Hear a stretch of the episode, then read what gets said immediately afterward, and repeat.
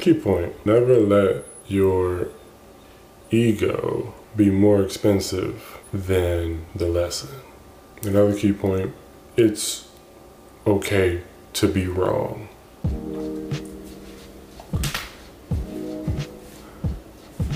I got an underrated superpower for you. It's the ability to admit when you're wrong. That's a very underrated and underutilized superpower that not enough humans appreciate or recognize. There comes a point in time when you aren't the expert about something. It's okay to say I'm not the expert. It's okay to be like, actually, no, I don't know anything about this. I need some help. I need to seek guidance. I need to seek a professional. I need to rely on somebody else's judgment. It's okay to not know everything, because nobody knows everything. And there's a crucial point at which the decision must be made. Is the lesson more valuable than your pride? It's a difficult decision to make, but whenever there's a discrepancy, whenever there's an element of confusion, okay, is my ego worth more than learning something new? Is my reputation worth more than solving a problem that needs to be solved? Is my point of view worth more than the common good of anybody involved, or anybody who's indirectly involved? Because there are a lot of decisions that come up where there are aftershocks, or there's the initial influence, initial impact of the decision, but then there's so many ripple effects. I've learned that cultivating that underappreciated superpower of saying, yo, I'm wrong, I need help, I don't know the best way, I defer my judgment because somebody else is in a better position to make a better judgment. When I learned how to do that, and when I learned to make it a lifestyle choice of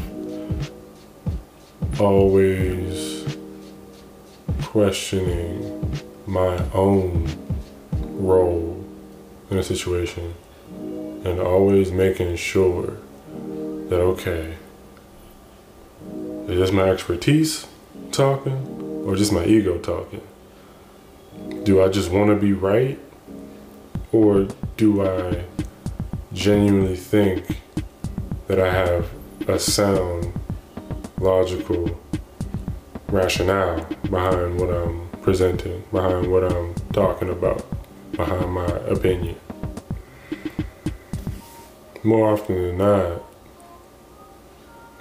when people get into arguments about whatever it is, it's just straight up because they don't want to be viewed as wrong. And that's because it's tied to ego and pride. Is it worth it? More often than not, no. Sometimes it is. But even when it seems worth it, at the very end of the day, it never really is worth it. Because your ego and pride are just superficial. It's kind of fluff. It don't really last. It's like a balloon, just full of air. And it can, once you hit it with a needle, when somebody hits you with like a very precise, ew, my nails are dirty. Yikes. When you can admit that you're wrong and move on from it, it'll save a lot of headache, save a lot of heartache, save a lot of relationships. It'll improve a lot of relationships, because in reality, and this goes into platonic, professional, romantic, any given type of relationship, when you can effectively defer judgment, when you can effectively put your ego and pride to the side and be like, yo, let's really solve the problem versus let's all gather around my ego and let's all prove why I'm right.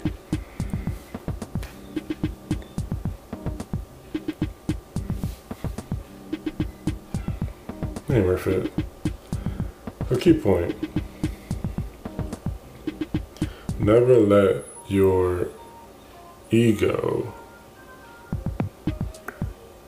be more expensive than the lesson. And the lesson can be anything that comes from you learning something new or you unlearning something that was toxic, detrimental to others, hurtful, counterproductive. Never let your ego exceed the value of the lesson. Another key point, it's okay to be wrong. It's okay to not know the answer. It's okay to be less experienced in a specific thing. It's okay to rely on the judgment of others when appropriate, when someone has more experience, more expertise. Yeah. So I'm gonna leave you with this. Never let your ego overshadow somebody else's dimensions.